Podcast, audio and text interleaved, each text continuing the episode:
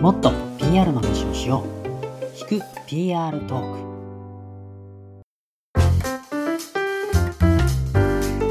はい皆さんこんにちは聞く PR トーク始まりました、えーパーソナリティの久保啓太と申しますそして APR テーブルの大堀こうです。よろしくお願いします。はい、お願いいたします。えーこの番組はですね、えー PR テーブルで働く我々2人がテーブルを囲み、えー PR を実践する様々なゲストをお呼びして、えーもっと PR の話をしようという趣旨の番組でございます。えー広報 PR 支援サービスタレントブックの運営で、えーお送りいたします。はい、ということで、こうさん、本日はいよいよゲストに来ていただきました。はい。記念すべきはい第1回目の。そうなんです。あの、ね、前回ちょっと2人でいろいろと雑談しましたけども、あの、本来はね、ゲストを呼んでいろいろピアノの話をしようという番組ですので、えー今日はですね、ちょっと楽しみにあのしていたんですけれども、もう呼んでしまってよろしいですか？呼んじゃいましょう。はい。ではですね、本日一緒に PR の話をしていただけるゲストの方は、え2社の PR 会社で10年間コンサルタントとしてクラントワークをした後に、うん現在はですね、デジタル領域の内製化支援サービスを提供する株式会社ゆめみの広報として、えーコーポレート PR& 採用マーケティングを兼任されている福太郎さんでございます。あの福太郎さん、元ビジュアル系ロックバンドボーカリスト、元ギャルを、日本初のメンズ美容家などですね、様々な肩書きを持っておりますので、今日はたっぷりとお話をお伺いしたいと思います。それでは、福太郎さん、本日はよろしくお願いいたします。こんにちは、どうもーはいこんにちはゆんゆんです。福太郎です。こんにちは。早速、もうちょっとプロフィールが渋滞しておりますけれども、こんにちはということで。よろしくお願いします。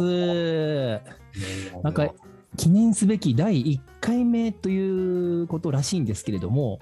はい。その1回目のゲスト、私でいいんですかっていう、そこが不安です。はい、もうですね、たくさんこう話したいと思って、ずっと、あの、こう、こうさんとも話してたんですけども、ちょっとこの機会にぜひお呼びして、いろいろお話を伺おうということで、第1回呼ばせていただきました。ありがとうございます。ありがとうございます。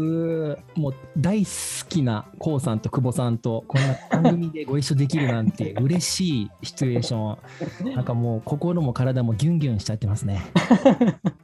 もうあの、ギュンっていう言葉がね、あの、毎回こう、ね、福太郎さんの口、口,、うん口癖というか、あの合言葉みたいな感じじゃないですか。そうですね。社社内だともっとギュン多用していて、結構はいはいギュンの出現率がやばいんですが、皆さんとのコミュニケーションは若干抑えて、あ、抑えてるんですね。あのぐらいの登登場頻度って感じですね。すいません、いつも。今日はもう福太郎さんの、なんだろうな、まあ、仕事の話もそうですし、福太郎さん自身の魅力をどう引き出せるような回にしたいなと思います。そうですね。はい、どんどん出しちゃってください。ありがとうございます。めっちゃ楽しみにして、今日はやってまいりました。ありがとうございます。じゃあですね、あのまずちょっと聞いてる方々のためにも、あのまずちょっと福太郎さん、もう一回どんな方なのかっていうところで、ちょっと簡単な経歴も踏まえて、改めて自己紹介お願いできますでしょうか？わかりました。はい。えー、瀬能福太郎と言います。で、呼び名はもうファーストネームの福太郎そのまま、もしくは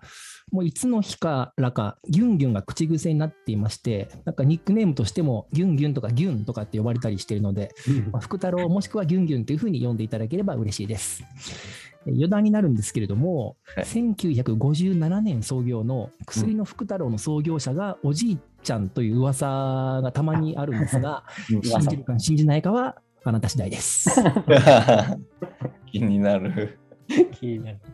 気になるな。はい、でですね、あの先ほど冒頭でご紹介いただいた通り、まあ直近10年ぐらいですね、PR 会社でクライアントワークどっぷりやっていたんですけれども、えー2021年8月にまあ DX の内製化支援を手掛ける、えー創業22年目となる老舗ベンチャー株式会社ゆめみのえー広報としてですね、えーコーポレート PR だったり採用マーケティングを兼任しているという日々を送っています。で、ゆめみっていう会社は、あの一部の方はどっかで聞いたことあるかもしれないんですが、例えば全員 CEO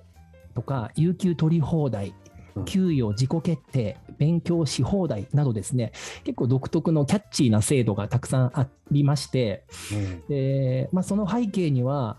もういたずら心あふれる創業者の存在っていうのがあるんですけれども、まあその一般的な常識とか慣習にまあ囚われている我々を嘲笑うかのような経営スタイルですね。これを貫いているっていう、あの社内ではレイッチっていうニックネームで呼ばれるんですけれども、あの創業者の存在っていうのが非常に、えーまあ、特徴なのかなっていう会社ですね。で自称宇宙人っていうふうに。自分で名乗っていてですね、あのまあ、いろいろな意味で浮世離れした代表がいるという会社です。でもともとその創業者のえレイッチこと片岡っていう代表とはですね、えー大学時代からの友人関係でして、まあ、いつか何かの形で一緒にやれたらいいよねなんて話をしていて、あの昨年、ほあの本当に夢見にジョインするということになったっていう、そういう流れの中でですね、日々一生懸命泳いでいる PR パーソンの一人、福太郎です。皆さんぜひお見知りおきください。ありがとうございます。あ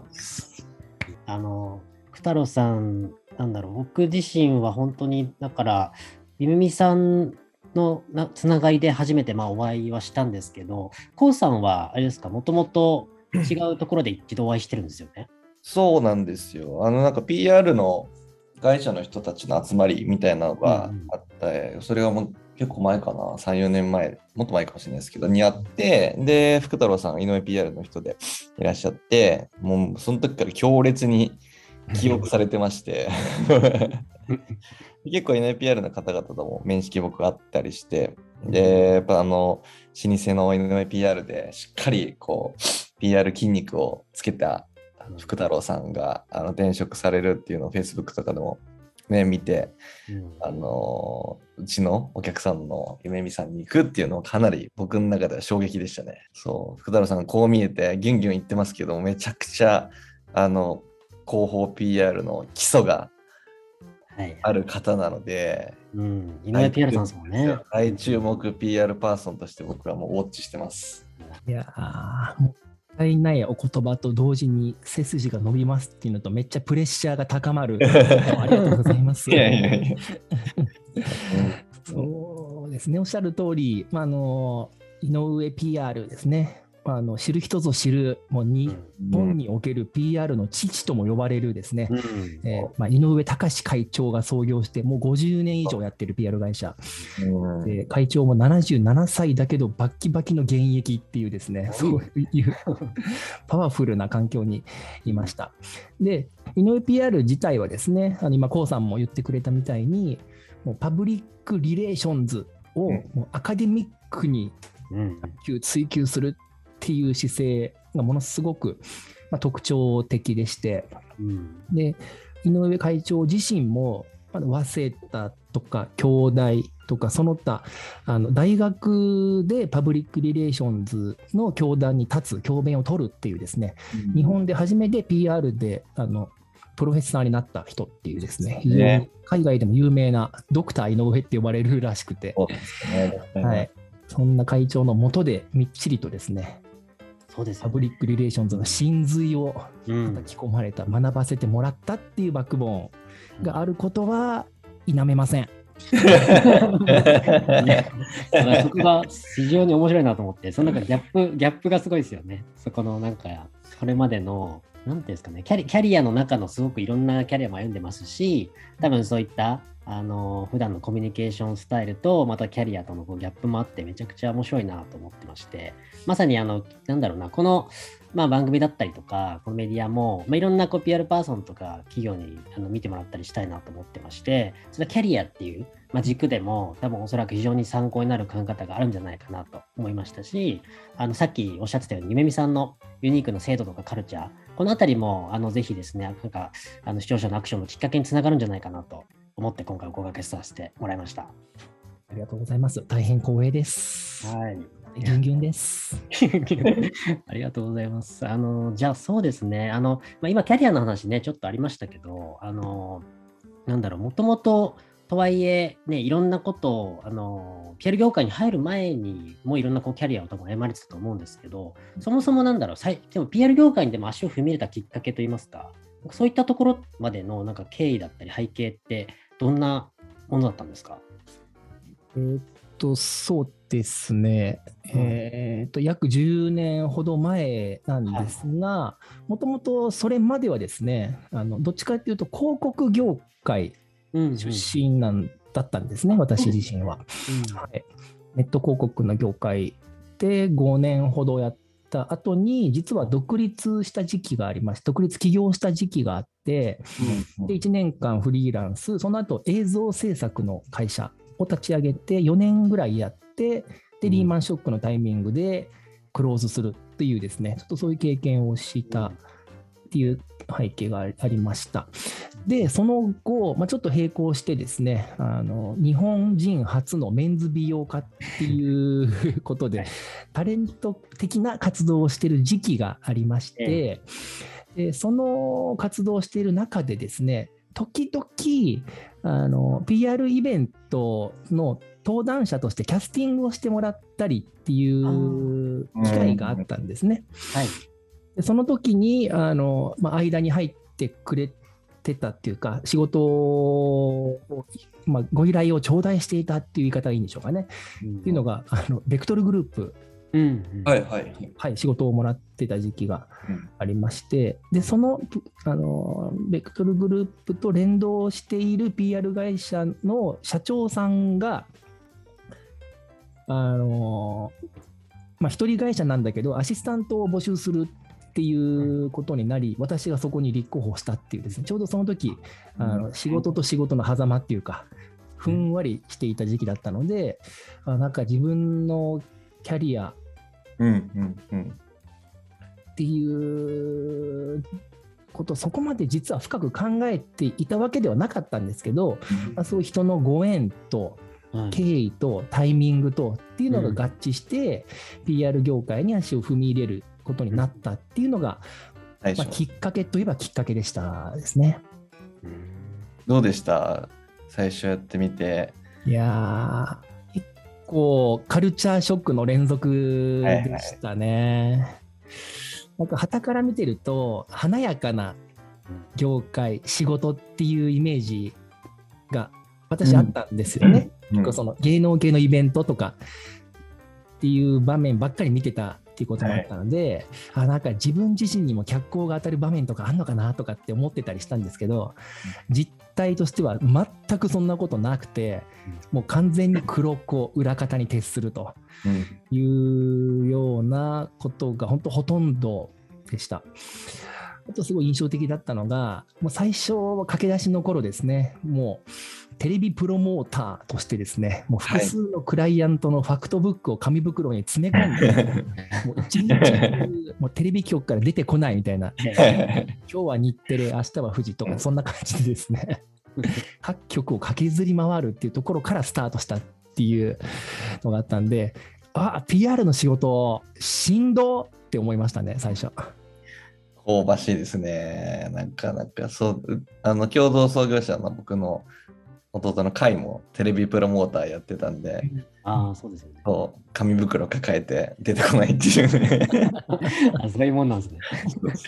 そうなんですよね。出たんですね。はい。あり、ありますよね。で、なんかよくエレベーターとか、その局内の廊下とかで、なんかよくすれ違う人と同じ顔ぶれ、大体なんか、同じような境遇なんだろうな、この人みたいな、お互いに、なんかそういう出会いなんかもあって、なんか何人か、こう、PR、PR っていうか、プロモーターつながりの友人ができたりしたり、あとその、例えばテレ朝とかだったら、あのプライムで視聴率1位とかになった週だと、なんか社食が開放、無料開放されたりするんですよ。そのタイミングとかにうまくはまると、私も便乗して、一食分浮いたり、ラッキーとかそういう場面なんかもあったんで、まあなんかその、仕事をしつつも、なんかこう、社会勉強、社会経験もさせてもらって、うん、なんか今まで見たことのない世界、業界の中をちょっと垣間見るとかっていう場面なんかはすごく、まあ、やってて、まあ、面白みを感じた部分なんかはありましたね。うんそうそう。でもそれまでね、それこそご自身でそういうタレント活動とかもやられながら、あの、むしろ出る側だったわけじゃないですか。で、でもこう PR の仕事してみると、黒子の仕事がすごく多いっていうところで、なんかその全然真逆をやってるような感覚だったんですかね、そこって。まさにおっしゃる通りで、そうですね、真逆でしたね。うん、それでもなんか続けてこれたのって何だったんですか何なんでしょうね、不思議ですね。こんな秋っぽい私が10年間も PR の仕事を継続できてるっていう、うん、何があったんでしょうかね。っていうところで考えてみると、まあ、一つには、まあ、もちろんその1社目と2社目の井上 PR、うん。えーまあ、全然その PR に対する考え方とかアプローチの違いっていうのもあって、なんかその PR という一く一括りに言ったとしても、なんかすごく立ち位置とか取り組み方によって全く表情が変わるものだなっていうのも感じたっていうのがありますかね。その例えば、まあ、さっき言ったようなテレビプロモートっていう動きとプレスリリースを書く、出すっていう動きと、まあ、記者会見とかプレスイベント、イベントを行いますだったり、もしくはもうちょっと経営に寄り添って、その PR ドリブンな経営戦略っていうところにコンサルテーションが入りますとか、なんかそういう上流、下流っていう言い方がいいのか分かんないですけど、なんかいろんな表情があるっていういろんな側面があるっていうところだったり、やっぱりその特に井上 PR 時代にめちゃくちゃ実感したんですけど、すごいなって純粋に思えたんですけど、その、まあ、業界で50年以上キャリアがあるその創業者の会長とか、はい、その社長なんかもですね、そのまだまだその学ぶことがある、こういうことがあって、本当勉強になるよねっていう報道だったりとか、はい世の中の動きとか、あと最新のケーススタディとかっていうことに対する向き合い方っていうのが向上心が半端ないなっていうふうに思う場面ってすごくたくさんあってやっぱりそのいくらキャリアスキルキャリア経験積んだとしてもやっぱり完成だったり終わりがないっていうですね、突き詰めるといくらでも学ぶことができる。っていうなんかそういうところっていうのはやっぱりパブリックリレーションズの深みだったり魅力の一つなんじゃないかなっていうのは、なんか自分の実体験を通じて感じるところではありますね。素敵ですね。うん、井上会長がもうそういう社長でもご自身でももうどんどんまだまだ学べるっていう姿勢を持って動かれてたのが、そうすごい刺激を受けたというか、そこで学んだってことですね。うん、そうですね。そこまでキャリアと実績があって、それでもやっぱり、うん、あの最新の取り組みとか事例とかっていうところ、すごいアンテナ張ってるし、社内のその、まあ、案件の中身とかですね、こういう取り組みをやって、こういう施策を打って、でこういう成果が出ましたと、こういう反応がありましたよとかっていう話、めちゃくちゃその聞かれたりするんですよね。うん、だからなんかもう、わしはもうベテランなので、カリスマなので、もう完成しておるのじゃとかっていう、そういう姿勢ではないっていうところは、すごくやっぱり刺激と勇気をたくさんもらいましたね。いや、あの、井上先生が2018年にあの絵本を出されたっていうのはもう衝撃的すぎて、もうついにそこまで PR を消化させてしまったのかっていうですね、ちょうどその時、そう、タレントブックでも井上先生のストーリーを前編、中編、後編書いてで、絵本作ってんだよって言ってて、もう絵本の世界までこう行くという、もう、P、パブリックリレーションズを子供にもね、学べ、学んでもらうみたいなとこまで行くというのびっくりしましたね。あ結構当時社内では 結構ざわついたっていうあ、そうですか。絵本出す？PR の幼児教育？っていう ざわつきがありましたねいやめちゃくちゃいいですよ。あの、僕ちょうど PR テーブルに転職して最初に、あの、オフィスのあのテーブルの上にちょっと本が飾ってあるんですけど、そこにあの絵本が置いてあって、という会場の。で、それをまず最初に読みましたね、入社して。ああ、本当ですか？いや、まあでもその、当時、あのざわつきはもちろん起こったんですけど、まあ、その理由を聞くと、まあ、なるほどなと、一定の納得感があって、やっぱりその、まあ、今、その事業としてパブリックリレーションズのコンサルテーションっていうのを会社でやってると。で、その大学で二十歳前後の大学生に教えてると。うんうんうんいうことをやってて、その人材育成、その PR 人材をしっかりと育成するっていうのが、すごくミッションとして明確でお持ちで、まあ、ちょっと今日の話の趣旨からもしかしたら脱線するかもしれないんですけど、その井上会長の考え方ですね。PR 人材をしっかりと育成するんだ、その日本はまだまだ遅れてるというふうに、あのすごい危機感、課題意識を持っていらっしゃって、で、あのちょっと余談なんですけど、井はい上 PR のコンサルタントって、その業務ごとに役割分担をしないんですよ。例えば大手の PR 会社とかだと、はいはいはい。あのテレビプロモートばっかりしますとか、はいはいはいはい。メディアリレーションズばっかりしますとか、分かれてますよね。そうです。そうなんだうんうんクライアント対応ばっかり担当しますよとかって、そういう分業していくっていうやり方のスタイルもあるんですけど、うん。井上 PR はもう一人のコンサルタントが全部やるっていうですね、全方向的にやると。うんうんうんそうですと、おそらく必ずしも、ね、それがいいわけじゃないっていうのはみんな分かってはいるんですけど、ただその何かに偏っているじゃなくて、その全体的にパブリックリレーションズのコンサルタントとして、そのまあ、活躍できる人材うん。を育てたいっていう思いがすごく強いっていうことで、なんかあえてそういうスタイルを取ってるっていう話を聞いたときに、ああ、なるほどなーっていうふうに私すごい思えたっていうのと、あとやっぱり大学生でパブリックリレーションズを教え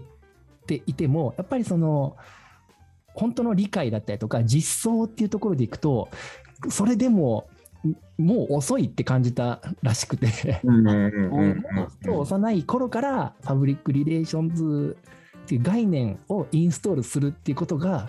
この国を救うっていうところに過ぎたらしいんですよね。ジェダイじゃないですか、スター・ウォーズの。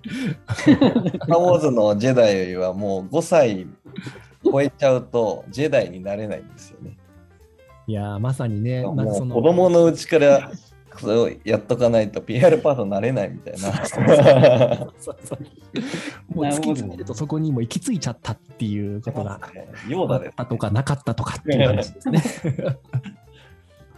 で、まあ、さらに余談ついてながら、はいはいそのパブリックリレーションズの定義うんうんをですね、そのはい井上会長が、まあ、し書籍にも書いてはい。たりするんですけど、うんうん3つキーワードがあって、はい。倫理観、うん双方向性コミュニケーション、うんそして自己修正。で、うんこの3つ。っていうのがパブリックリレーションズをその定義づける要素だっていうふうに言っていて、うん。で、まあ、その中の自己修正って言葉は私すごい最初聞いた時からすごい気に入っていてとか好きで、なんかポジティブかつフレキシブルなニュアンスうん。がすごく含まれてるなーっていう、うんなんかそのイケてる経営者とかリーダーって朝礼誤解を厭わないとかってなんかそういう話、たまに聞いたりもするんですけどはい。なんかそのいい意味でですねその、うんまあ、世の中の情勢だったりとかもしくはその自分自身の在り方もしくはその目の前のクライアントいろいろな要素要因っていうところでなんか現状に執着せず縛られず柔軟にその瞬間その瞬間の最善のチョイスをしていくっていうなんかそういうあり方っていうかアティチュードっていうのはなんかすごくパブリックリレーションズの真髄の一端をなんか象徴するキーワードだなっていうふうに思っていて自分自身のその人としてのあり方っていう面でもすごくあのー刺激っていうかうん。指針となっていますね今でも個人的にも。確かにもうこの言葉ってなんか経営経営みたいなもんですもんね。この3つって大事なことってそうですよね。会社経営と通じる部分ってたくさんあるっていうよりも、もうもはや経営そのものだっていううんふうにも思いますね。なんか顔に似合わない話をしちゃってすいません。いやいえいえもうこういう話をしようっていうラジオなんで。いやあのコウさんとかは本当によくこの話とかしてますよね。あのいや自己修正の話もよくコウさんから聞いたことがありましたし、僕の言ってること大体もう井上先生のそのまま言ってるだけで、そうですよね。そうですよ。影響受けてますよね。なのでこういう本的な話ってねなかなかあのやっぱりできないんで。うーん。し。じゃあそっか井上 PR1 社目2社目でも結構カルチャーショックというか違いありました、全然違いましたね。うんまあ、その、まあ、PR パーソンあるあるかもですけど、はい。こうですね、その言葉の使い方一つも やはりものすごく徹底してうんいてうん。ですね、例えば、例え例えばですね、あの入社して、私、結構無意識に使ってて、めちゃくちゃ怒られたんですけど、ば。はい。あのメディアアタックしますねって言ったんですよ。はい。はい。はい。そううん。これめちゃくちゃ怒られました。アタックじゃないと。正しくは何ですか？あの正しくはもうメディアアプローチしますとか、はいそのメディアに打ち込みますとか、うんうんサウンディングしますとか、なんかそういう表現が推奨されていて、要はその営業活動だであれば、その焼き畑農業的にアタックして、ダメだったら次っていう風にやっていけばいいけれども、メディアリレーションズとかパブリックリレーションズって、やっぱりその良好な関係構築、かうん。つそれがサステナブルなものでなければならないっていうのが根底の考え方としてあるので、うんうん。そのいわゆるメディア関係者とか記者うんとの関係性が壊れるとか悪化するっていうのは、もう PR 会社、PR パーソンとして致命的だっていう考え方、ものすごい徹底されてましたね。これはカルチャーショックっていうか、その特に深く考えてなくなく言葉使ってたんで、うん言葉の使い方一つで、やっぱり動き方とか意味合いとか、やっぱりひいてはまあ怒られた通り、確かに関係性、関係の質っていうのが変わってきうるなっていうふうに納得はできたので、うん自分の中では消化できたんですけどうん、うんえ、なんでそんなことでこんな怒られんやろうって、すごい最初はビビりました。うん大事ですよね。言語がこう、ある意味こう、思考とか行動を支配していくってなると、アタックってなってると、そういう行動になっちゃうからってことうなんですよね。んうんうんそうですよね。多分思考、うん、そうですよね。思考が行動にうん。結びついて、それが結果が変わってくるっていうのは、まああるんやろうなとは思いますね。で、あとは、パブリック中黒リレーションズだよとか、あーそれは確かに。メディア中黒リレーションズだよ、図がいるよとかですね。はいはい。結構メディアリレーションって言われることが業界でもね、やっぱり多かったりするんですけうんうんど、そこはアカデミックに言うと違うとかですね、そういう言葉使使い方一つとってもっていうので、結構徹底的にしごかれたというか、学ばせていただきましたね。面白い。あとね、今ちょっと話しながら思い出しちゃったんですけど、はいすごく印象的だった教えの一つが、あのまあ、これも PR パーソンあるある、たまにあるあるかもしれないですけど、例えば、クライアントとメディアの間で挟まれてめちゃくちゃトラブった場合、はい。よくありますよね。はい、うんありますよね。クライアントめっちゃ切れてますみたいな。うん。うんで、メディアもまあ全然取り付く島がないとかっていう時に、どう意思決定するかっていうのはめちゃくちゃクリアで、クライアントかメディアかどっちかを取らなあかん状況だった場に陥った場合、迷わずクライアントを切れっていうスタンスなんですよ。ほあすごい。そこはめちゃくちゃ明快で、マジっすか、え、それ年間数千万の予算うん。を取ってもらってんのにですか？って言ったらそうだって言うんですよ。う。うん。それなんでかって聞くと、要はその PR パーソンにとってメディアとの関係性っていうのが、まあ、その仕入れ元っていうか、関係性あって初めてその自らの価値を提供できる、価値を発揮できるんだっていうのがめちゃくちゃ根底にあって、うん。でそのメディアとは関係性が壊れると、もう二度と修復はできないと考えろっていうふうに言われていて、うん。で一方、クライアントは、やっぱりその浮き沈み、業界とかトレンドとかによっても浮き沈みあるんで、クライアントの代わりは、まあ、言うなればいくらでもあるっていう。だけど、メディアとか記者の代わりはいないと。一度関係壊れたら、もうそのラインが切れてしまうということは、その分自分の PR パーソンとしてのバリューがどんどん目減りしていってるってことだからなっていう、そういう考え方が根底にあって、意思決定はそのようにせよっていう。すごいですね。のもなかなか衝撃的でしたね。自分たちのね、提供価値の資産、アセット、その関係性をファーストに考えると。うんいや、そこまで僕教えてもらわなかったですわ。一社目で。あーえーすごい、やっぱり。そうですね。なので実際私も遭遇したんですけど、そんなメディアとの間に挟まれて揉めたとかも含む、含まないをひっくるめて、やっぱり、あの、まあ、思想、哲学、うん取り組み方、捉え方とかっていうところがマッチしないクライアントもやっぱり中にはどうしてもですね、出てきちゃう場面もあったんですけど、あの丁重に取引をお断りとか終了の申し入れをこちらからするっていう場面もやっぱり何度か遭遇しましたね。うい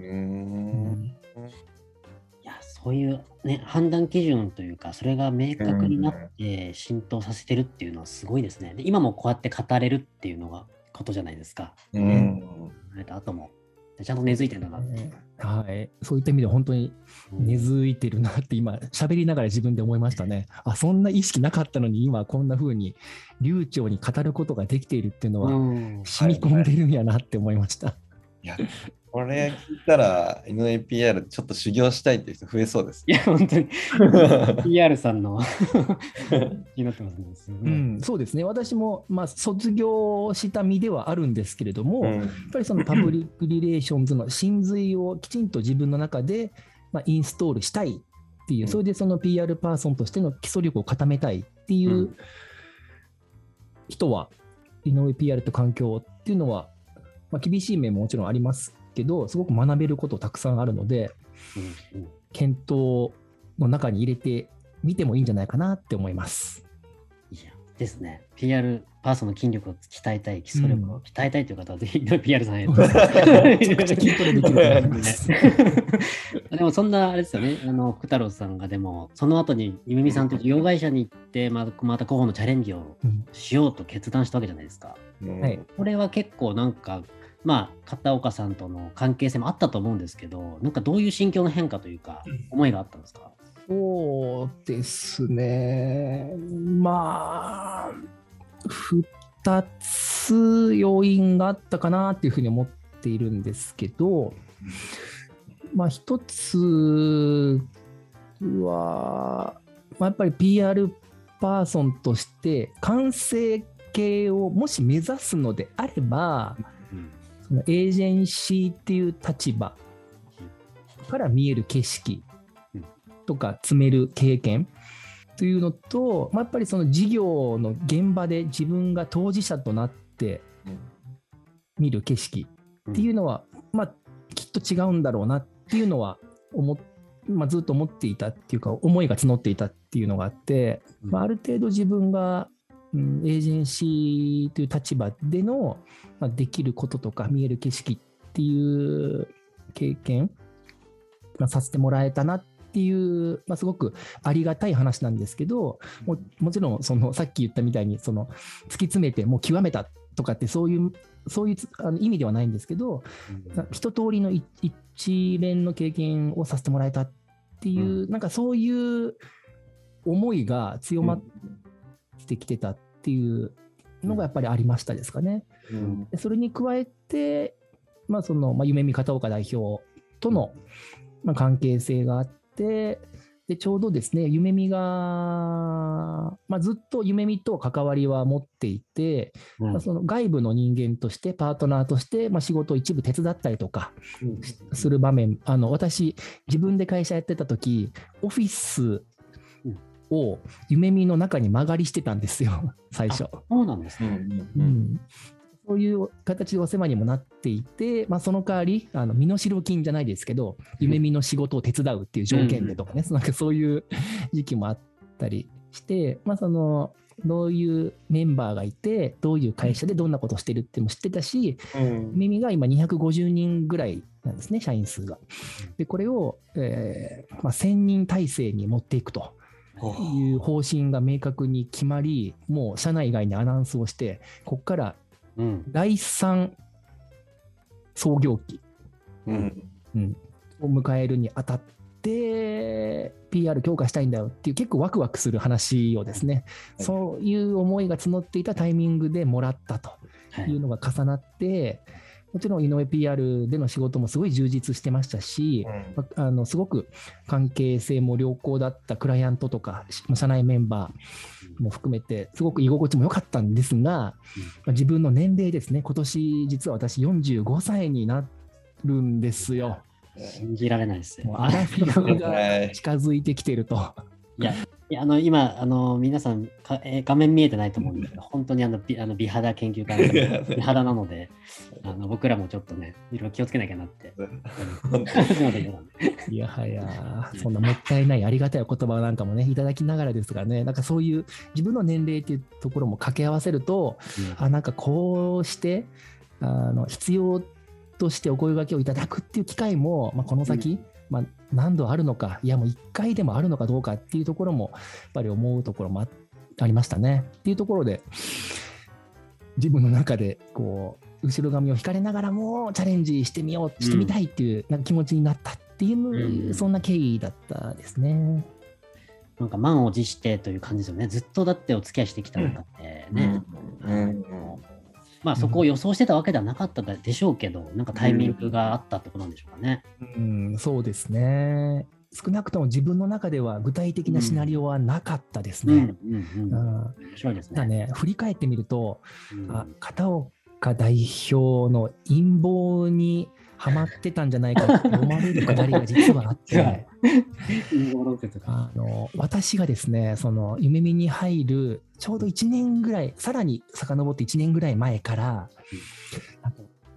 夢見のそのいろんな制度だったりとか取り組みうんっていうのを紹介する YouTube の番組始めようと思ってんだよねっていう話で、おええやん、今 YouTube とか YouTuber とかすごい注目高まってるし、うん。いいと思う、やりなよみたいな話してたんですけど、で、ちょっと話が続いて、ちょっと一緒に出てほしいんだよね。言われ、誘われたんですよね。はい。それで私は、まあ、いいわゆるその夢見の中の人じゃない立場で、うん客観的に、まあ、聞き手として、まあ、その2人で、まあ、ワイガヤでフリートークするっていうことで、あ全然その付き合うぐらいならいいよっていう軽い気持ちで、その番組に出演をし始めたんですよ。うん。それが今、ググっていただくと、夢トークっていうですね、チャンネルがあるんですけど、そうそこで私出てたんですね、出始めたんですよね。はい。はい、でその中でやっぱりいろんな夢見の制度。うん。でその設計にあたっての背景にあった考え方とか実情とかっていう話なんかをもう毎週毎週収録のたびに聞かされるわけですよね必然的に。そうした積み重ねによっていつの間にかはい。なんか夢見脳に染められていた。詳しくなりますもんね。そうそう。めちゃくちゃ詳しくなってきて、で夢見っていう環境なんかエキサイティングで魅力的うん。っていう、なんか自分の中で言語化しないまでもなんかそういう地道な刷り込み効果がなんか意思決定に影響があったんだろうなっていう気は振り返るとしてまして、うんあこれも含めてねデザインされていたものではないかっていう疑惑を私の中では思ってますね。いや、ありえありえますよね。本当に片岡さん。まあ、そういった意味では天才的な経営者ではないかなというふうに良くも悪くも思いますね。あの先日ちょうどメディア人さんのイベント、ビヨンドミレニアルズというイベントで、はい、あお世話になりまして、ありがとうございました。もう久保さんはいの素晴らしいファシリテーションで、みんな魅力を本当に引き出していただいて感謝してます。あありがとうございます。あのね、お話しさせてもらって、初めて、まあ、ずっとそれこそね、ノートとか、あの、ゆめトークもちょっと拝見させてもらってたんですけど、初めて直接お会いして、なんか、その考え方をさらに深く、深く知れて、あれは確かに毎週聞いてたら、この会社の魅力に取りつかれるじゃないけど、あの、一緒に働きたくなるなって思いましたもん。うん魅力的な方でした、すごく。そうなんですよね。なんかまあ私、友人として私が言うのもなんなんですけど、うん。その代表の片岡、またなんか人たらしっていうかね、なんかキャラクターが、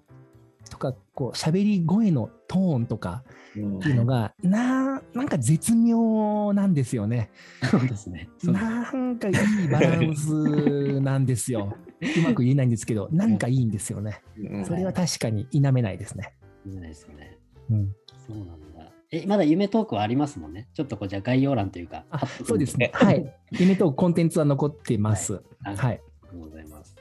じゃあまあ、もしかしたら、その必然だったかもしれないし、でもまあタイミングが、まあ、あってこう入社されたというところですよね。うん、そうですね。まあ、これももしかしたらこの20年をかけて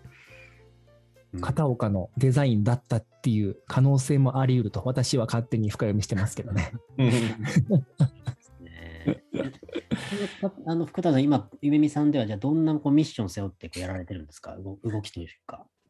そうですね今夢見ではですね、はい。あのーまあ、コーポレート PR と採用マーケティングっていう2つの領域と一応その責任者っていう形になってまして、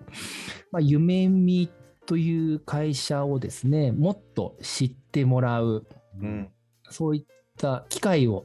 どんどん増やしていくとうん。いうところと、やっぱりそのい250人から1000人の体制に これから急拡大していくにあたって、はい。やっぱりそのフィットする、まあ、人ですね、うん。人材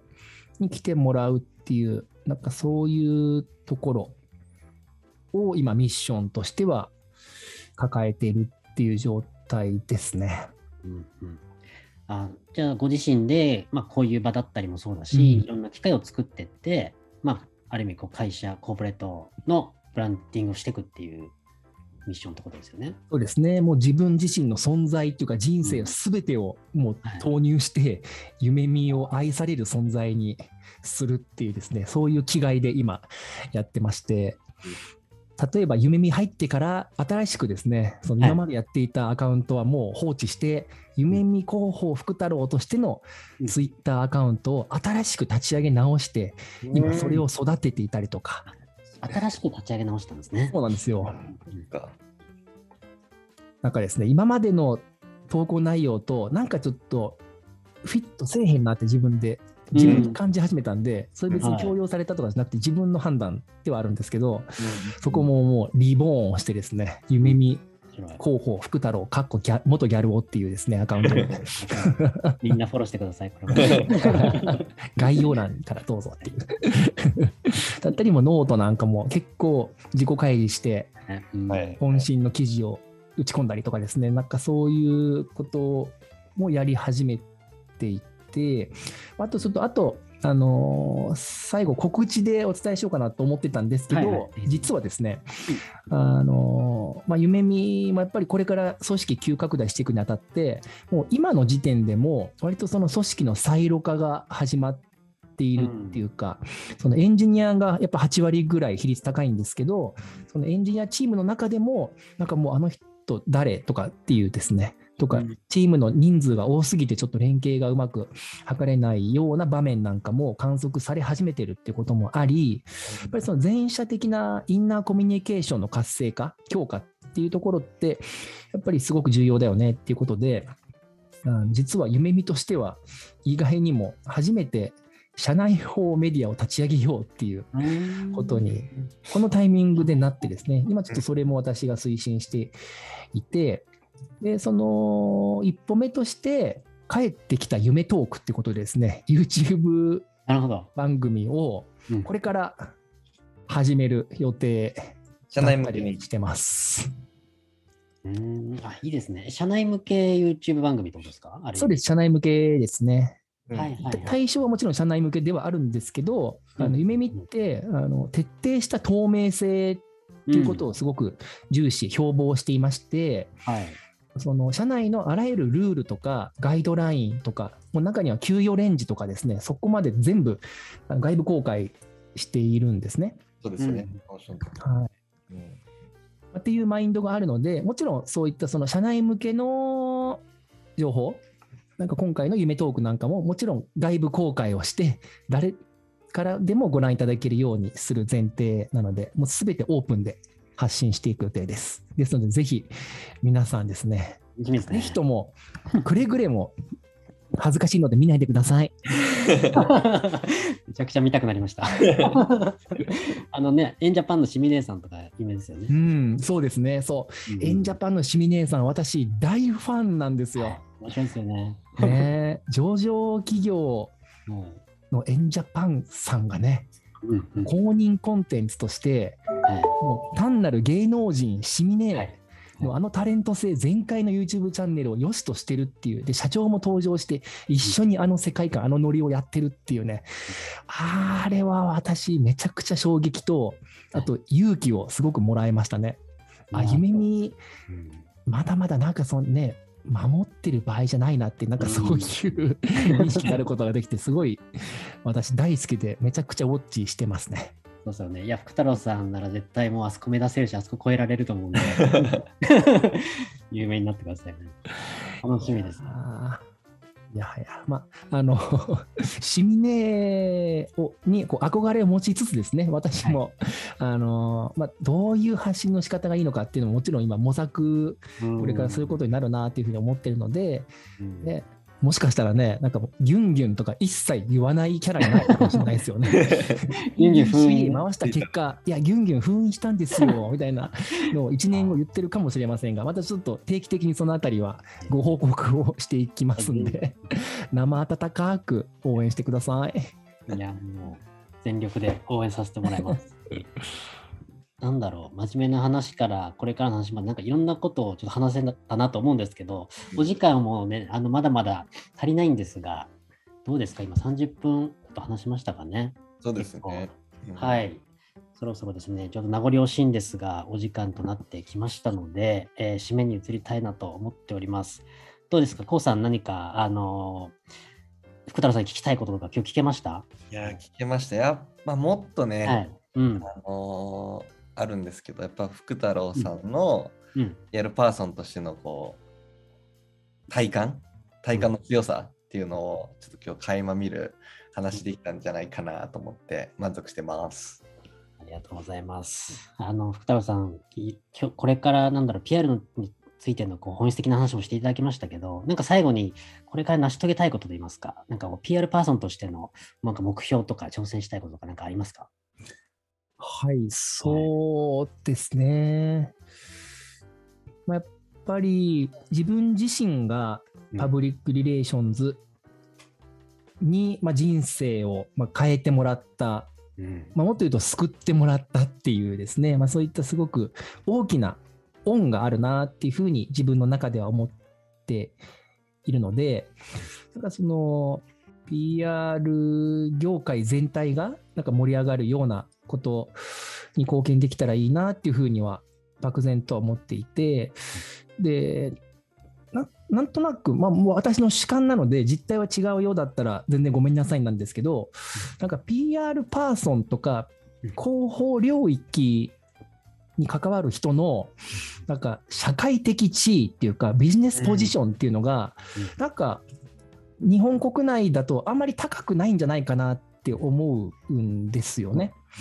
なんか例えば経営トップなんかもなんか営業畑研究畑上がりの社長さんとか結構多く見受けるんですけど、なんか広報畑出身で社長になりましたっていう、なんかそういうトップってあんまり見ない、聞かないなっていうふうに思っていて、なんか、まあ、い一因にはすごく PR パーソンってすごく真面目で、その自らの役割をきちんと果たす、なんかそういう真面目なタイプの人が多い。いい意味でこうバランスよくまとまっている人が多いんじゃないかなっていうふうに見えていて、なんかもっとこうアグレッシブに攻めて存在感をギュンギュン発揮するみたいな、なんかそういう PR パーソンのあり方っていうのを、なんか私自身も含めてですけど、なんか全体で高めていけいければいいんじゃないかなっていうふうに思っうん。ています。まあ、そのためになんかその仲間作りっていうかうん、なんか横、まあ、上下左右ですね、いろんなあの人、PR パーソンとの、まあ、つながり、絆を深め、広げていくっていう、なんかそういうことっていうのは、まず目の前として自分がやっていきたいな、やっていくべきだなっていうふうに思っていますかね。いや、めちゃくちゃ共感できるとこ多いですね。本当に。その、ぱりなんか PR、まあ、ささっき多分ね、う裏方とだったり、黒子に感じたともおっしゃってましたけど、うん。これまでって割とそういう、あの、なんだろう、やっぱり役割が多かったと思うんで、うん結果的になかなかビジネスの中で上に上がっていくことも少なかったのかなとか、まあ、日本だとなかなかそれもないのかなと思ったんですけど、そこがもっとね、存在感出してって、PR にもっと可能性あんだよっていうのをこう伝えていきたいって思いで僕も PR テーブ入社したので、うん。すごくそこは共感できました。うんまあ、構造的な要因もあると思うんですけどね、なんかうん。できて当たり前、やって当然っていうか、うん。ね、その取材をと、ね、取材機会を作るとか、うん。取材対応しますとか、で年間でいくつ記事が出ましたとかね、いくつインタビュー設定しました、プレスリリース出しましたとかっていうのって、実態が見えないんですよね、外から。それが社内でも見えないぐらいだなっていうのを夢見に入ってすごい感じていてうん、なんか渾身の記事出ましたって言って、スラッうんクでね、その社社内全員が見るあのチャンネルでアナウンスしても、なんかスタンプがなんか良かったねみたいな3つついておしまいとか、なんかそういう。あこれ PR 会社時代だったらめちゃくちゃこれ称賛されてる、褒められてるはずなのに、ほとんど無風みたいな、なんかそういう場面なん、すごい切ない場面なんかもあったりしたんですけど、あやっぱり外から見ると何やってるかよくわからない、見えないんだろうなっていう気もしつつ、で、いざなんか炎上とか危機管理対応とかが発生したら、まあ、それを収めて当然、でより炎上がね、なんかひどくなったら何やってんだよっていう、なんかそういう減点法で評価されるような、なんかそういう属性うん、職種っていう面もあるかもしれないですね。なんかそれ、仕方ないとしてもね、なんかそれもふひっくるめて、なんか PR パーソンの地位向上っていうのを、なんかもっと認めてもらえるような、ね、なんかそういう発信をしていきたいなっていうのは、今話しながら自分の中でもそういう気持ちがうん改めて確認できたっていう感じですね。応援します。うんなので、コウさんと久保さんと協力連携することはもう必須なので、ぜひともぜひ、業界もよよろしくお願いします。うん、ぜひ。ありがとうございます。ありがとうございました。はい。最後、なんか告知事項、あと大丈夫ですか？あえーっと、そうですね。じゃあ最後の告知としては、あの私、もともとビジュアル系バンド、ね、バンド活動、音楽活動とかやってたバックボーンあるんですけど、あの90年代にですね、バンドやろうぜっていう雑誌があって、でそこの名物コーナーで、そのメンバー募集するメンボっていうコーナーがあって、そこでですね、あのはがきで、あの、ベーシスト募集、兵庫県とか、なんかそういうようなですね、投稿コーナーがあったんですよね。ええそこでこう、メンボっていうコーナーがあったなっって今思ってたんですけど、であの先ほど言ったように、夢見はですね、今250人から1000人体制に組織を急拡大していくっていうフェーズにあります。でそれにあたって、ユメンバーをですね、今絶賛募集しているっていう状況なので、ぜひですね、メンボならぬ夢ボっていうことで、まずはカジュアル面談からでも全然 OK なので、ぜひぜひ夢見っていう会社について関心を持っていただきまして、で、カジュアル面談も、もう私のようなですね、もうどこの馬の骨じゃなくて、ちゃんとしたメンバーをすぐおつなぎしますんで、ぜひともですね、お気軽に夢見カジュアル面談ですね、ご連絡いただければ大変嬉しいです。本当、茶飲み話とか、もうランチがてらっていう軽いノリで構いませんので、ぜひぜひ夢見に興味を持っていただきたいなというふうに思ってます。よろしくお願いします。ギュン、ギュンギュン。ありがとうございましたあり。がとうございます。めちゃくちゃ興味持った方、あの多いと思います。あのぜひ、まあ、PR 業界の話から、まあまあ、PR の、そうですね、あの井上ピアザの話から、上見さんの話までいろいろと聞かせていただきました。本日改めまして、二人さんありがとうございました。ありがとうございましたどうもありがとうございましたは。い楽しかったです。さようなり。